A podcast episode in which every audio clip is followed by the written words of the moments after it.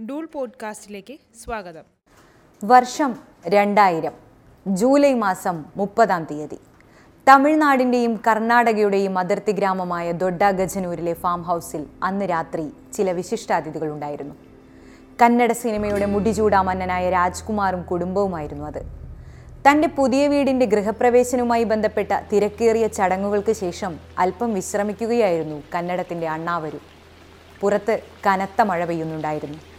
രാത്രി ഒൻപതരയോടടുപ്പിച്ച് ഫാം ഹൗസിന്റെ മുകളിലെ നിലയിൽ പരിചയമില്ലാത്ത കാൽപ്പെരുമാറ്റങ്ങൾ കേട്ടതായി രാജ്കുമാറിന്റെ ഭാര്യ പാർവതമ്മയ്ക്ക് തോന്നി. മഴയുടെയും സ്വീകരണ മുറിയിൽ പ്രവർത്തിക്കുന്ന ടെലിവിഷന്റെയും ശബ്ദത്തിനിടയിൽ ആരും അത് കാര്യമാക്കിയില്ല. പെട്ടെന്നൊരു സംഘം ആയുധധാരികൾ രാജ്കുമാറിന്റെ മുറിയിലേക്ക് കടന്നുകയറി. പുറത്തേക്കുള്ള വാതിലുകളും ഗോവണികളും അവർ വളഞ്ഞു. ഭയന്നുവിറച്ച രാജ്കുമാറിനെയും കുടുംബത്തെയും അവർ തോക്കിൻ മുനയിൽ നിർത്തി പുറത്തേക്ക് നയിച്ചു. പുറത്ത് സംഘത്തലവൻ അവരെ കാത്തുനിന്നിരുന്നു മെലിഞ്ഞു നീണ്ട് കൊമ്പൻ മീശ വച്ച അയാളെ കണ്ടതോടെ ബന്ദികൾ നടുങ്ങി. ഫാം ഹൗസിൽ രാജ്കുമാറിനൊപ്പമുണ്ടായിരുന്ന മരുമകൻ ഗോവിന്ദരാജുവിനെയും സിനിമാ പ്രവർത്തകരായ നാഗേഷ് നാഗപ്പ എന്നിവരെയും അയാൾ സംഘത്തിൽ നിന്നും മാറ്റി നിർത്തി. പാർവതമ്മയുടെ കയ്യിൽ ഒരു കാസറ്റ് കൊടുത്തേൽപ്പിച്ചു അത് അന്നത്തെ കർണാടക മുഖ്യമന്ത്രി എസ് എം കൃഷ്ണയ്ക്ക് കൈമാറണമെന്നുള്ള നിർദ്ദേശവും നൽകി. ശേഷം രാജ്കുമാറിനെയും മറ്റു മൂന്നു പേരെയും കൊണ്ട് സംഘം കാട്ടിലേക്ക് മറഞ്ഞു. പാർവതമ്മയുടെ കയ്യിലേൽപ്പിച്ച കാസറ്റിലെ ഉള്ളടക്കം ഏതാണ്ട് ഇങ്ങനെയായിരുന്നു. ഈ വ്യക്തികളെ വീരപ്പൻ ബന്ദികളാക്കിയിരിക്കുകയാണ്. ഇവരെ മോചിപ്പിക്കുന്നതിനായുള്ള ഉപാധികൾ ദൂതൻ മുഖേന അറിയിക്കുന്നതാണ്. പോലീസിനെ ഉപയോഗിച്ച് ബന്ദികളെ മോചിപ്പിക്കാൻ ശ്രമിക്കാതിരിക്കുക. ഇതുവരെ വീരപ്പൻ ബന്ദികളെയൊന്നും കൊലപ്പെടുത്തിയിട്ടില്ലെന്നത് മറന്നേക്കുക. രണ്ട് സംസ്ഥാന സർക്കാരുകളും അവിടുത്തെ സകല സന്നാഹങ്ങളും അഹോരാത്രം പ്രയത്നിച്ചിട്ടും ആർക്കും പിടികൂടാൻ സാധിക്കാത്ത കൊള്ളക്കാരൻ വീരപ്പൻ.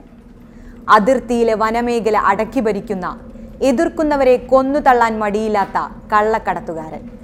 ജീവനോടെ പിടിച്ചുകൊടുക്കുന്നവർക്ക് അഞ്ചു കോടി രൂപ പ്രതിഫലം പ്രഖ്യാപിക്കപ്പെട്ടിട്ടുള്ള കുറ്റവാളി.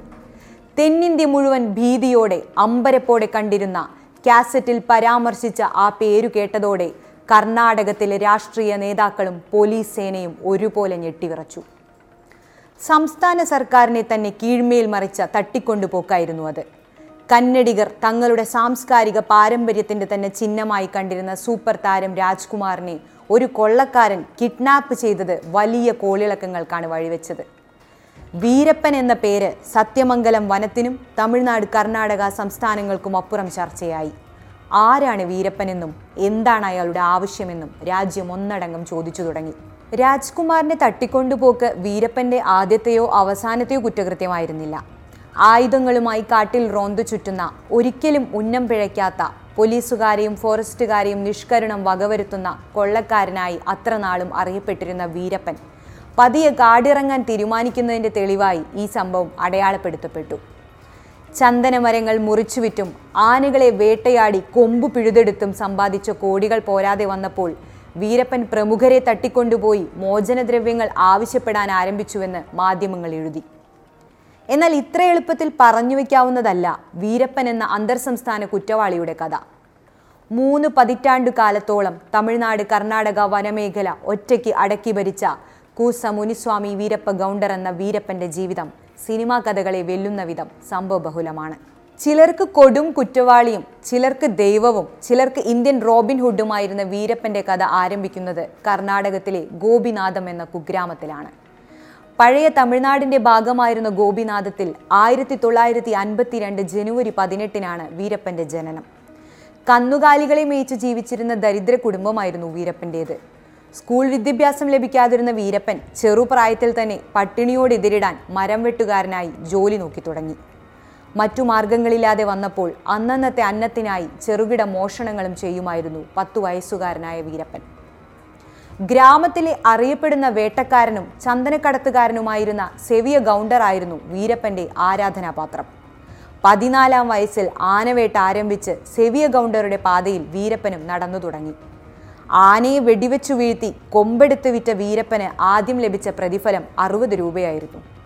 തീരെ ചെറിയ പ്രായത്തിൽ ആനവേട്ടയിൽ കഴിവ് തെളിയിച്ച വീരപ്പനെ സെവിയ ഗൗണ്ടർ തന്റെ സംഘത്തിലേക്ക് ക്ഷണിച്ചു. അല്പം പോലും പിഴയ്ക്കാത്ത ഉന്നമായിരുന്നു വീരപ്പന്റെ പ്രത്യേകത. നാടൻ തോക്ക് ഉപയോഗിക്കാനുള്ള അസാമാന്യ പാഠവും കൂടി ആയപ്പോൾ ആ കൗമാരക്കാരൻ സംഘത്തിലെ പ്രധാനിയായി. സർക്കാർ രേഖകൾ പ്രകാരം വീരപ്പൻ തന്റെ ആദ്യത്തെ കൊലപാതകം നടത്തിയത് പതിനേഴാം വയസ്സിലാണ്. ചന്ദനക്കടത്ത് ആനക്കൊമ്പ് കടത്ത് എന്നിവയ്ക്കൊപ്പം കൊലപാതകവും തട്ടിക്കൊണ്ടുപോകലുമെല്ലാം വീരപ്പന്റെ സംഘത്തിന്റെ പ്രധാന കുറ്റകൃത്യങ്ങളായി മാറി. പോലീസ് ഉദ്യോഗസ്ഥർ ഫോറസ്റ്റ് ഉദ്യോഗസ്ഥർ പോലീസിന് വിവരം ചോർത്തി കൊടുക്കുന്ന ഇൻഫോർമർമാർ എന്നിവരെ വീരപ്പനും സംഘവും പ്രത്യേകം ലക്ഷ്യം വെച്ചു. ഇതിനിടെ ചെറുകിട കേസുകളിൽപ്പെട്ട് പലതവണ പോലീസിന്റെ പിടിയിലായെങ്കിലും പൂർവാധികം ശക്തിയോടെ വീരപ്പൻ തിരിച്ചു വരിക തന്നെ ചെയ്തു. എൺപതുകളുടെ തുടക്കത്തിൽ തന്റെ മുപ്പതാം വയസ്സിലാണ് വീരപ്പൻ ഒരു കൊള്ളസംഘ തലവനായി വളരുന്നത്. ആയുധങ്ങളും അണിയാളുകളുമുള്ള ഉദ്യോഗസ്ഥരെയും രാഷ്ട്രീയക്കാരെയും ഒരുപോലെ വിറപ്പിക്കുന്ന ഒരു വലിയ സംഘത്തെ വളരെ ചുരുങ്ങിയ കാലത്തിനുള്ളിൽ വീരപ്പൻ വളർത്തിയെടുത്തു. തമിഴ്നാട്ടിലെ സേലം ജില്ലയോടടുത്തുള്ള മേട്ടൂർ സത്യമംഗലം വനമേഖലയായിരുന്നു വീരപ്പന്റെ വിഹാരലോകം. സത്യമംഗലമാണ് താവളമെങ്കിലും കാൽ നൂറ്റാണ്ട് കാലത്തോളം വാളയാർ അതിർത്തി വരെ വീരപ്പന്റെ സംഘങ്ങൾ സജീവമായി പ്രവർത്തിച്ചു. ബിൽഗിരി രംഗന ബെട്ട മാലേ മഹദ്വേശ്വര ബെട്ട സത്യമംഗലം ഗുണ്ടിയാൽ എന്നിവ ഉൾപ്പെടെ കേരള തമിഴ്നാട് കർണാടക അതിർത്തി പ്രദേശങ്ങളിലെ ആറായിരം ചതുരശ്ര കിലോമീറ്ററോളം വരുന്നതായിരുന്നു വീരപ്പന്റെ സാമ്രാജ്യം. വീരപ്പന്റെ അനുവാദമില്ലാതെ ഈ പ്രദേശത്ത് പുറത്തുനിന്നൊരാൾക്ക് പ്രവേശിക്കാൻ പോലും ആകുമായിരുന്നില്ല. വ്യാവസായിക രാഷ്ട്രീയ പ്രമുഖരിൽ പലരുമായും വീരപ്പന് വ്യക്തിബന്ധവും ബിസിനസ് ബന്ധവും ഉണ്ടായിരുന്നു ആദ്യകാലങ്ങളിൽ വീരപ്പനെ സഹായിച്ചതും കള്ളക്കടത്തിന് ഒത്താശ ചെയ്തതും ഇവരിൽ പലരുമാണെന്ന് പറയപ്പെടുന്നു. ചന്ദനവും ആനക്കൊമ്പും അടക്കമുള്ള അനധികൃത വസ്തുക്കൾ കച്ചവടം ചെയ്യാൻ വീരപ്പനെ പോലൊരു ശക്തന്റെ പിൻബലം കാടിനകത്ത് അവർക്ക് ആവശ്യമായിരുന്നു. എന്നാൽ പതിയെ വീരപ്പനും സംഘവും ഇവർക്കുമേലെ വളർന്നു തുടങ്ങി. വനവേട്ടയ്ക്ക് തടസ്സം നിന്ന പോലീസുകാരെ ഒന്നൊന്നായി ഈ സംഘം ആക്രമിക്കുകയും കൊലപ്പെടുത്തുകയും ചെയ്തു. ഫോറസ്റ്റ് ഗാർഡായിരുന്ന കെ എം പൃഥ്വി വാച്ചറായിരുന്ന സിദ്ധരാമ നായിക് ഫോറസ്റ്റ് ഓഫീസർ ചിദംബരം എന്നിവരിൽ തുടങ്ങിയ കൊലപാതകങ്ങൾ തൊണ്ണൂറുകളുടെ ആരംഭത്തോടെ തുടർക്കഥയായി മാറി. ആയുധങ്ങളും മറ്റും ശേഖരിക്കാൻ പോലീസ് സ്റ്റേഷനുകൾ ആക്രമിക്കുകയും ഉദ്യോഗസ്ഥരെ ബന്ദിയാക്കുകയും ശേഷം കൊലപ്പെടുത്തുകയും ചെയ്യുമായിരുന്നു വീരപ്പന്റെ സംഘം. വീരപ്പനെ ഭയന്ന് ഈ പ്രദേശങ്ങളിൽ സ്ഥാനമേറ്റെടുക്കാൻ ഉദ്യോഗസ്ഥർ മടിച്ചു തുടങ്ങി. ഒറ്റയ്ക്കും സംഘം ചേർന്നുമെല്ലാം വീരപ്പനെ കീഴ്പ്പെടുത്താൻ പല ഉദ്യോഗസ്ഥരും ശ്രമിച്ചിരുന്നെങ്കിലും എല്ലാവരും തോറ്റു പിന്മാറുകയോ കൊലപ്പെടുകയോ ചെയ്തു. ഈ ഘട്ടത്തിലാണ് വനമേഖലയിലെ കൊള്ളസംഘങ്ങളെ തളയ്ക്കാൻ തമിഴ്നാട് കർണാടക സർക്കാരുകൾ സംയുക്തമായി സ്പെഷ്യൽ ടാസ്ക് ഫോഴ്സ് അടക്കമുള്ള മാർഗങ്ങൾ ആസൂത്രണം ചെയ്യുന്നത്. Sanjay Arora I P S Shankar Bidri Walter Devaram എന്നീ പ്രഗത്ഭരായിരുന്നു ദൗത്യസേനയുടെ അമരത്ത്. ആയിരത്തി തൊള്ളായിരത്തി തൊണ്ണൂറ്റി രണ്ടിൽ ടാസ്ക് ഫോഴ്സ് രൂപീകരിക്കപ്പെട്ടെങ്കിലും വീരപ്പന്റെ തേർവാഴ്ചയ്ക്ക് കാര്യമായ തടസ്സങ്ങൾ സൃഷ്ടിക്കാനായിരുന്നില്ല. അതേ വർഷം തന്നെ ചാമരാജനഗറിലും ബാനർ കൊണ്ടയിലുമായി ഒരു ഐ പി എസ് ഉദ്യോഗസ്ഥനെ അടക്കം പന്ത്രണ്ട് പോലീസുകാരെയാണ് വീരപ്പനും സംഘവും വധിച്ചത്. പുറം ലോകത്തിന് മുന്നിൽ കൊള്ളക്കാരനും കൊലപാതകിയുമായിരിക്കുമ്പോൾ തന്നെ വീരപ്പൻ അതിർത്തി ഗ്രാമങ്ങളിലെ ഗോത്രവർഗക്കാർക്കിടയിൽ സർവസമ്മതനും സ്വീകാര്യനുമായിരുന്നു. കാടിനോട് ചേർന്ന് ജീവിക്കുന്ന ഇവർക്ക് വീരപ്പന്റെ സംഘം പലതരത്തിലുള്ള സഹായങ്ങൾ എത്തിച്ചു പോന്നു. കള്ളക്കടത്തിൽ നിന്നും സമ്പാദിക്കുന്ന തുകയുടെ നല്ലൊരു പങ്ക് വീരപ്പൻ ഇവർക്കും വീതിച്ചു നൽകുമായിരുന്നു. വീരപ്പനെ കുറിച്ചുള്ള വിവരങ്ങൾ തേടിയെത്തുന്ന പോലീസ് സംഘങ്ങൾ ഗ്രാമീണരെ പലവിധത്തിൽ ഉപദ്രവിക്കുമായിരുന്നു. ഈ ചൂഷണത്തെ തുടർന്ന് ഇവർക്ക് പോലീസിനോടുണ്ടായ എതിർപ്പും വീരപ്പന് അനുകൂലമായി മാറി. ജനങ്ങൾക്കിടയിൽ വലിയ സ്വാധീനമുണ്ടായിരുന്ന വീരപ്പനെ കാട്ടിൽ കയറി കീഴ്പ്പെടുത്തുക എന്നത് തീർത്തും അസാധ്യമായിരുന്നു. കാടും നാടും ഒരുപോലെ വിറപ്പിച്ച വീരപ്പന്റെ ജീവിതത്തെക്കുറിച്ചുള്ള അടുത്ത അറിവും ഗ്രാമീണരുടെ ഈ വിധേയത്വത്തിനു പിന്നിലെ കാരണങ്ങളിൽ ഒന്നായിരുന്നു വീരപ്പൻ തങ്ങളെപ്പോലെ തീർത്തും സാധാരണക്കാരനും പാവപ്പെട്ടവനുമായിരുന്നുവെന്നും അയാൾക്ക് നായാട്ടിലുണ്ടായിരുന്ന കമ്പവും തോക്ക് ഉപയോഗിക്കുന്നതിലെ പ്രാവീണ്യവും മുതലെടുത്തത് നാട്ടിലെ വൻകിട വ്യവസായികളും ഉദ്യോഗസ്ഥരും അടക്കമുള്ളവരാണെന്നും വീരപ്പന്റെ നാട്ടുകാർ പറയുന്നു. ഒരു ഒരു പട്ടിണി മൂലം ചെറുകിട മോഷണങ്ങൾ ചെയ്തിരുന്ന വീരപ്പനെ കാട്ടിൽ കയറി നായാടൻ പ്രേരിപ്പിച്ചത് ഉദ്യോഗസ്ഥർ തന്നെയാണ്. തങ്ങളുടെ കച്ചവട താൽപ്പര്യങ്ങൾ സംരക്ഷിക്കുന്നതിനായി വീരപ്പനെ അവർ കാട്ടുകള്ളനായി മാറ്റിയെടുക്കുകയായിരുന്നു. ഒടുവിൽ തങ്ങൾക്കുമേലെ വളരുന്നു എന്ന് തോന്നിയപ്പോൾ വീരപ്പന് നേരെ തിരിഞ്ഞതും ഇവർ തന്നെ. ഇതായിരുന്നു വീരപ്പനെക്കുറിച്ച് ഗ്രാമീണരുടെ പക്ഷം. വീരപ്പന്റെ സംഘത്തിന്റെ പല രീതികളും ഏറെ വിചിത്രവും വ്യത്യസ്തവുമായിരുന്നു.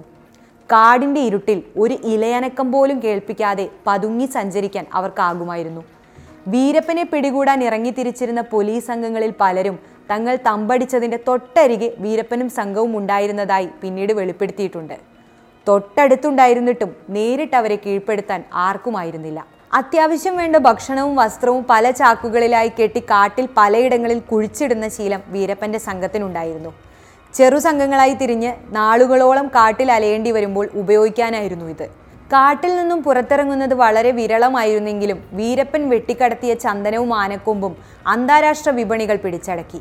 രണ്ടായിരം ആനകളെ വീരപ്പൻ വകവരുത്തിയിട്ടുണ്ടെന്നാണ് ഔദ്യോഗിക കണക്ക്. വെട്ടിവിറ്റത് പതിനായിരം ടൺ ചന്ദനത്തടിയും. പോലീസ് സ്റ്റേഷനുകളിൽ നിന്നും ശേഖരിച്ചതും അല്ലാതെയുമായി ആയുധങ്ങളുടെ ഒരു വൻ ശേഖരവും സംഘത്തിനുണ്ടായിരുന്നു.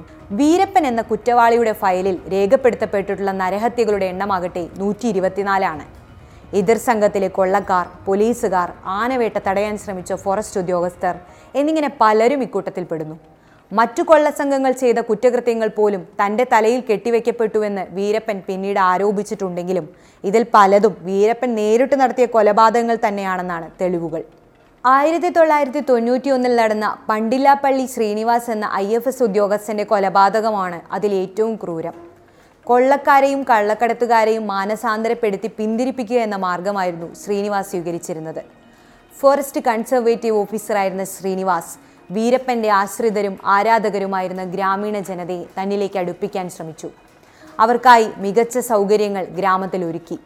വീരപ്പന്റെ മാർഗം തെറ്റാണെന്ന് അവരെ പറഞ്ഞ് ബോധ്യപ്പെടുത്തി. വീരപ്പന്റെ സഹോദരി മാരിയോടും ശ്രീനിവാസ് സൗഹൃദം സ്ഥാപിച്ചു. എന്നാൽ തങ്ങളെക്കുറിച്ച് അപവാദങ്ങൾ പരക്കാൻ തുടങ്ങിയതോടെ മാരി ആത്മഹത്യ ചെയ്തു. നേരത്തെ തന്നെ തന്റെ കണ്ണിലെ കരടായിരുന്ന ശ്രീനിവാസിനോട് വീരപ്പൻ ഇതോടെ പകയായി. താൻ കീഴടങ്ങാൻ തയ്യാറാണെന്നും അതിനായി നിരായുധനായി ഒറ്റയ്ക്ക് കാടുകയറി എത്തണമെന്നും വീരപ്പൻ ശ്രീനിവാസിനെ അറിയിച്ചു. ഇത് വിശ്വസിച്ചെത്തിയ ആ ഉദ്യോഗസ്ഥന് നേരെ വീരപ്പൻ നിറയൊഴിച്ചു. തന്റെ വിജയത്തിന്റെ സൂചകമായി അദ്ദേഹത്തിന്റെ തലയറുത്ത് പ്രദർശിപ്പിച്ചു. വീരപ്പന്റെ ജനസമ്മിതിയിൽ ഇടിവ് വരാൻ ഈ സംഭവം വലിയ കാരണമായി. ഇതിന് തൊട്ടടുത്ത വർഷമാണ് വീരപ്പനെ പിടികൂടാനായി പ്രത്യേക ദൗത്യസേന രൂപീകരിക്കപ്പെട്ടത്. ആയിരത്തി തൊള്ളായിരത്തി തൊണ്ണൂറ്റി മൂന്നിൽ തന്നെ ലക്ഷ്യം വെച്ചെത്തിയ നാൽപ്പത്തിയൊന്നംഗ അന്വേഷണ സംഘത്തെ കുഴിബോംബുകൾ സ്ഥാപിച്ചാണ് വീരപ്പൻ ആക്രമിച്ചത്. രണ്ടു ജീപ്പിലായി സഞ്ചരിച്ചിരുന്ന സംഘം പാലർ എന്നയിടത്ത് വെച്ച് ആക്രമിക്കപ്പെടുകയും ഇരുപത്തിരണ്ട് പോലീസ് ഉദ്യോഗസ്ഥർ മരിക്കുകയും ചെയ്തു. ഇതായിരുന്നു വീരപ്പൻ നടത്തിയ ഏറ്റവും വലിയ നരവേട്ട. ഇതിനുശേഷവും ധാരാളം പേർ വീരപ്പന്റെ തോക്കിനിരയായി. നരഹത്യകളുടെ വലിയൊരു പരമ്പരയ്ക്ക് ശേഷമായിരുന്നു രണ്ടായിരത്തിൽ രാജ്കുമാറിനെ തട്ടിക്കൊണ്ടുപോയ സംഭവം അരങ്ങേറിയത്. അതോടെ വീരപ്പൻ പരസ്യമായ ഒരു വെല്ലുവിളിയാണെന്ന് സംസ്ഥാന സർക്കാരുകൾ തിരിച്ചറിഞ്ഞു. നൂറ്റെട്ട് ദിവസമാണ് വീരപ്പൻ രാജ്കുമാറിനെ തടവിൽ പാർപ്പിച്ചത്.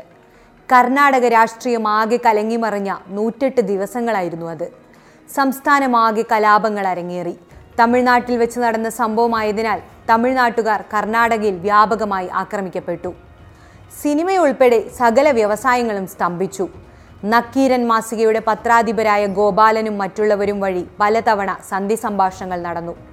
കർണാടകയിൽ തടവിൽ കഴിയുന്ന നൂറ്റി ഇരുപത്തൊന്ന് താട തടവുകാരെയും തമിഴ്നാട്ടിൽ തടവിലുള്ള അഞ്ച് തമിഴ് ദേശീയവാദികളെയും മോചിപ്പിക്കണമെന്നായിരുന്നു വീരപ്പന്റെ നിബന്ധന. കാവേരി നദീജല കരാർ നടപ്പിലാക്കണമെന്നതായിരുന്നു മറ്റൊരാവശ്യം. ഇതെല്ലാം സുപ്രീം കോടതി ഇടപെട്ട് തടഞ്ഞെങ്കിലും അനൗദ്യോഗികമായി മോചനദ്രവ്യം കൈപ്പറ്റിയ ശേഷം വീരപ്പൻ രാജ്കുമാറിനെ വിട്ടയച്ചു. തീർത്തും രാഷ്ട്രീയപരമായ ഇത്തരം ആവശ്യങ്ങൾ മുന്നോട്ട് വെച്ച വീരപ്പൻ അടിമുടി ഒരു രാഷ്ട്രീയ ജീവിയും തീവ്ര തമിഴ് ദേശീയവാദി സംഘടനകളുടെ കണ്ണിയുമാണെന്ന് ചിലർ അഭിപ്രായപ്പെട്ടു. എന്നാൽ നേരെ മറിച്ച് ചില രാഷ്ട്രീയ പ്രവർത്തകരുടെ കയ്യിലെ കളിപ്പാവ് മാത്രമാണ് വീരപ്പൻ എന്നായിരുന്നു മറ്റു ചിലവരുടെ പക്ഷം. രണ്ടായിരത്തി രണ്ടിൽ കർണാടക മുൻമന്ത്രി നാഗപ്പയെയും വീരപ്പൻ തട്ടിക്കൊണ്ടുപോയി. എന്നാൽ നിബന്ധനകൾ പാലിക്കാത്തതിനാൽ അദ്ദേഹത്തെ വിട്ടയച്ചതേയില്ല. മൂന്ന് മാസത്തിനു ശേഷമാണ് നാഗപ്പയുടെ മൃതദേഹം കണ്ടെടുക്കപ്പെട്ടത്. ഇത്രയുമായതോടെ വീരപ്പനെ കീഴ്പ്പെടുത്തേണ്ടത് ഇരു സംസ്ഥാന സർക്കാരുകളുടെയും നിലനിൽപ്പുമായി ബന്ധപ്പെട്ട ഏറ്റവും വലിയ ആവശ്യമായി മാറി. തൊട്ടടുത്ത വർഷങ്ങളിൽ സ്പെഷ്യൽ ടാസ്ക് ഫോഴ്സ് അതിർത്തി പ്രദേശങ്ങളിൽ വീരപ്പനായുള്ള തിരച്ചിലുകൾ ശക്തിപ്പെടുത്തി. വീരപ്പനെ പിടികൂടാനുള്ള ഓപ്പറേഷൻ കൊക്കൂണിന്റെ തലവനായി രണ്ടായിരത്തി നാലിൽ മലയാളിയായ വിജയകുമാർ സ്ഥാനമേറ്റു. വീരപ്പന്റെ പ്രതാപം ക്ഷയിച്ചു തുടങ്ങിയ കാലമായിരുന്നു അത്. ഒരു കാലത്ത് നൂറുകണക്കിന് അംഗങ്ങൾ ഉണ്ടായിരുന്ന വീരപ്പന്റെ സംഘം തീരെ ശുഷ്കിച്ചു പോയിരുന്നു. ആസ്മയും തിമിരവും അടക്കമുള്ള ആരോഗ്യ പ്രശ്നങ്ങൾ വീരപ്പനെ ഏറെ ബുദ്ധിമുട്ടിച്ചിരുന്നു. എങ്കിലും വനത്തിനുള്ളിൽ നേരിട്ട് കടന്ന് അയാളെ കീഴ്പ്പെടുത്തുന്നത് അപ്പോഴും സാധ്യമായിരുന്നില്ല. ഇക്കാലയളവിനിടയിൽ ഒന്നിലധികം തവണ വീരപ്പൻ കൊള്ളയും കൊലയും നിർത്തി കാടിറങ്ങാൻ ശ്രമങ്ങൾ നടത്തിയിരുന്നു. നക്കീരൻ മാസികയായിരുന്നു വീരപ്പന്റെ ജിഹ്വ. പൊതുമാപ്പ് നൽകിയാൽ കുറ്റകൃത്യങ്ങൾ അവസാനിപ്പിക്കാമെന്ന് കേന്ദ്ര സംസ്ഥാന സർക്കാരുകളെ നക്കീരൻ വഴി വീരപ്പൻ അറിയിച്ചു. ഇക്കാര്യം അറിയിച്ചുകൊണ്ട് രാഷ്ട്രപതിക്കും കത്തുകൾ എഴുതി. എന്നാൽ അതിനോടകം ഏറെ ഗുരുതരമായ അക്രമങ്ങളും കൊലപാതകങ്ങളും ചെയ്തു കഴിഞ്ഞിരുന്നതിനാൽ വെറുമൊരു മാപ്പിൽ വീരപ്പനെ ഒതുക്കാൻ ആരും തയ്യാറായില്ല. വീരപ്പനെ വെറുതെ വിടുന്നത് തങ്ങൾക്ക് അപകടം ചെയ്യുമെന്ന് നാട്ടിലെ വീരപ്പന്റെ ബിസിനസ് പങ്കാളികൾ കണക്കുകൂട്ടി കാണണം. നിലവിലെ രാഷ്ട്രീയ വ്യവസ്ഥിതിയുടെ കടുത്ത വിമർശകനായിരുന്നു വീരപ്പൻ. രാഷ്ട്രീയ പ്രവർത്തനത്തിൽ ഏർപ്പെടാനും അവസാന കാലത്ത് താല്പര്യപ്പെട്ടിരുന്നു. ഈ പദ്ധതികളൊന്നും പക്ഷേ നടന്നതേയില്ല. എങ്കിലും നക്കീരനിലെ അഭിമുഖങ്ങളും ലേഖനങ്ങളും മറ്റൊരു തരത്തിൽ വീരപ്പന് ഗുണം ചെയ്തു. അതിക്രൂരനായ കൊലപാതകി എന്ന വിശേഷണത്തിൽ നിന്നും മാറി വീരപ്പന് ഒരു താരപരിവേഷം ലഭിച്ചു തുടങ്ങി. വീരപ്പന്റെ പക്ഷത്തു നിന്നും ജനങ്ങൾ കാര്യങ്ങളെ കാണാൻ ആരംഭിച്ചു. അയാളുടെ വീരസാഹസിക കഥകളും കൊമ്പൻ മീശയും യുവാക്കളെ ആകർഷിച്ചു തുടങ്ങി. ഇതുവരെ കേട്ടതൊന്നുമല്ല യഥാർത്ഥ വീരപ്പനെന്ന് ചിലരെങ്കിലും ചിന്തിച്ചു. പ്രത്യേക ദൗത്യസേനയുടെ നേതൃത്വത്തിൽ ഓപ്പറേഷൻ കൊക്കൂണിനായുള്ള ഒരുക്കങ്ങൾ അതിവേഗം പുരോഗമിക്കുകയായിരുന്നു ഈ സമയം. അന്നേ വരെ കണ്ടിട്ടില്ലാത്തത്ര വിപുലമായ പദ്ധതിയാണ് ഓപ്പറേഷൻ കൊക്കൂണിന് വേണ്ടി ആസൂത്രണം ചെയ്യപ്പെട്ടത്. വീരപ്പന്റെ സംഘത്തിലും ഗ്രാമങ്ങളിലുമെല്ലാം പോലീസ് ഉദ്യോഗസ്ഥർ നുഴഞ്ഞുകയറി വീരപ്പന്റെയും അയാളുടെ പ്രവൃത്തി മണ്ഡലവുമായി ബന്ധപ്പെടുന്നവരുടെയും ചുറ്റുപാടുകളിൽ ധാരാളം പോലീസ് ഉദ്യോഗസ്ഥർ വേഷപ്രച്ഛന്നരായി ഇടപെട്ടു പോന്നു ഇവിടെ നിന്നും ശേഖരിച്ച വിവരങ്ങൾ ഉപയോഗിച്ച് ആക്രമണത്തിന് പദ്ധതിയിട്ടു. പുറത്തുനിന്നും വീരപ്പനെ സഹായിച്ചിരുന്ന പല വ്യവസായ പ്രമുഖരും ഇക്കാര്യത്തിൽ പോലീസിന് അനുകൂലമായി പ്രവർത്തിച്ചു. ആരോഗ്യ പ്രശ്നങ്ങൾ അലട്ടിയിരുന്ന വീരപ്പന് ചികിത്സ എത്തിക്കാമെന്ന വ്യാജേനയായിരുന്നു നീക്കങ്ങൾ. ധർമ്മപുരിയിൽ ആശുപത്രിയിലെത്തിയാൽ ചികിത്സ ഉറപ്പാക്കാമെന്നും ഇതിനായി സുരക്ഷിതമായ ആംബുലൻസ് അയക്കാമെന്നും നാട്ടിലുള്ള ഒരു വ്യവസായി വഴി വീരപ്പനെ അറിയിച്ചു. ഇത് വിശ്വസിച്ച് വീരപ്പൻ കാടിറങ്ങാനായി ആംബുലൻസിൽ കയറി. ദൗത്യസേനയിലെ ഉദ്യോഗസ്ഥനായിരുന്നു ആ ആംബുലൻസിന്റെ ഡ്രൈവർ. ആശുപത്രിയിലേക്കുള്ള മാർഗമധ്യേ പാടിയിൽ വച്ച് പോലീസ് ആംബുലൻസ് വളഞ്ഞു. ഡ്രൈവർ ആംബുലൻസ് നിർത്തി ഇറങ്ങിയോടി. ശേഷം ദൗത്യസേനാംഗങ്ങൾ ആംബുലൻസിലേക്ക് കൂട്ടമായി നിറയൊഴിച്ചു. വീരപ്പനെ ജീവനോടെ പിടികൂടേണ്ടതില്ലെന്നായിരുന്നു ഉദ്യോഗസ്ഥർക്ക് ലഭിച്ച നിർദ്ദേശം. രണ്ടായിരത്തി നാല് ഒക്ടോബർ പതിനെട്ടിന് നടന്ന വെടിവെപ്പിൽ വീരപ്പൻ കൊല്ലപ്പെട്ടു. ഒപ്പം വിശ്വസ്തരായ സേത്തുക്കുടി ഗോവിന്ദൻ ചന്ദ്രഗൗഡർ സേതുമണി എന്നിവരും. തന്റെ ഭർത്താവിനെ ചതിച്ചുകൊല്ലുകയായിരുന്നുവെന്നും അദ്ദേഹത്തോട് ചെയ്തത് അനീതിയാണെന്നും വീരപ്പന്റെ ഭാര്യ മുത്തുലക്ഷ്മി പിന്നീട് ആരോപണം ഉന്നയിച്ചിരുന്നു. മൃതദേഹം ദഹിപ്പിക്കാൻ ഉദ്യോഗസ്ഥർ തിടുക്കം കൂട്ടി. ഭാര്യയെപ്പോലും മൃതദേഹം കാണിച്ചില്ല. ഓപ്പറേഷൻ കൊക്കൂണിന്റെ ഔദ്യോഗിക വിശദാംശങ്ങളൊന്നും ഇതുവരെ വെളിപ്പെടുത്തിയിട്ടില്ല. കള്ളക്കടത്തിലൂടെ വീരപ്പൻ സമ്പാദിച്ചുവെന്ന് ആരോപിക്കുന്ന കോടികൾ എവിടെയെന്നതാണ് ഉത്തരമില്ലാത്ത മറ്റൊരു ചോദ്യം. തന്റെ സമ്പാദ്യമെല്ലാം വനത്തിൽ പലയിടത്തായി വീരപ്പൻ മറവു ചെയ്തിരുന്നുവെന്നും അത് ഇപ്പോഴും ആർക്കും ലഭിച്ചിട്ടില്ലെന്നുമാണ് പ്രചരിക്കുന്ന ഒരു കഥ. എന്നാൽ വീരപ്പനെ കരുവാക്കി പണം സമ്പാദിച്ചത് മറ്റു പല പ്രമുഖരുമായിരുന്നുവെന്നൊരു വാദവും നിലനിൽക്കുന്നുണ്ട്. തങ്ങളുടെ വ്യവസായം മുന്നോട്ടു പോകുന്നതിനായി വീരപ്പനെ ഉപയോഗപ്പെടുത്തി വളരാൻ അനുവദിച്ചവർ തന്നെ ഒടുവിൽ വീരപ്പന് അന്ത്യം കുറിച്ചുവെന്ന് മുത്തുലക്ഷ്മി അടക്കമുള്ളവർ വിശ്വസിക്കുന്നു. കള്ളക്കടത്തും കൊലപാതകങ്ങളും നിർത്തി മറ്റൊരു നാട്ടിൽ ഒരു ജീവിതം കെട്ടിപ്പടുക്കുന്നതിനെക്കുറിച്ച് വീരപ്പൻ സ്വപ്നം കണ്ടിരുന്നുവെന്ന് മുത്തുലക്ഷ്മി പറയുന്നുണ്ട്. കുടുംബത്തോടൊപ്പം ജീവിക്കാൻ അസാമിൽ അയാൾ സ്ഥലവും കണ്ടുവച്ചു. എന്നാൽ അത് അയാളുടെ സ്വപ്നം മാത്രമായി നിലനിന്നു. ഈ കാട് വിട്ട് പുറത്തിറങ്ങുന്ന നിമിഷം എന്നെ അവർ കൊന്നുകളയുമെന്ന് വീരപ്പൻ ഇടയ്ക്കിടെ പറയുമായിരുന്നു. അത് അക്ഷരം പ്രതി ശരിയാവുകയും ചെയ്തു. മരം വെട്ടുകാരനായി തുടങ്ങി ദക്ഷിണേന്ത്യയെ ആകെ വിറപ്പിച്ച കൊള്ളക്കാരനായി മാറിയ വീരപ്പൻ. പക്ഷേ തമിഴ്നാട്ടിലെ വനമേഖലയിലെ ഗ്രാമങ്ങളിലുള്ളവർക്ക് ഇന്നും വീരപ്പനയ്യയാണ്. ഹനുമാൻ സ്വാമിയുടെ അനുഗ്രഹമുള്ള വീരപ്പനയ്യ. മരിച്ച് ഒന്നര പതിറ്റാണ്ടായിട്ടും തങ്ങൾക്ക് കാവലാളായി വീരപ്പനയ്യയുണ്ടെന്ന വിശ്വാസത്തിൽ ഇന്നും അവർ അയാളുടെ ശവകുടീരത്തിൽ പൂക്കളുമായി എത്തുന്നു